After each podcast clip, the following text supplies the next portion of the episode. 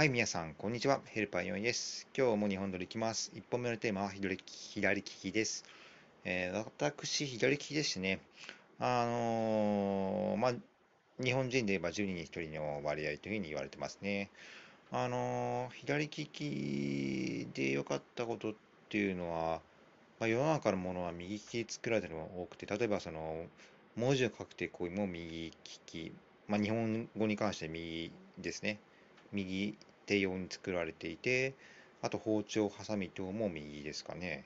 うん。お玉とかも右で作られたり、改札も、まあ、切符とかは右で昔は作られてきましたね。うん。で、そういった、あの、右利きを、に作られてるものが多いんで、まあ、必要的に右を使わざるを得なくて、まあ、随所随所両利きで対応することが多くなるってことは、まあ、メリットってはメリットかもしれないですね。うん。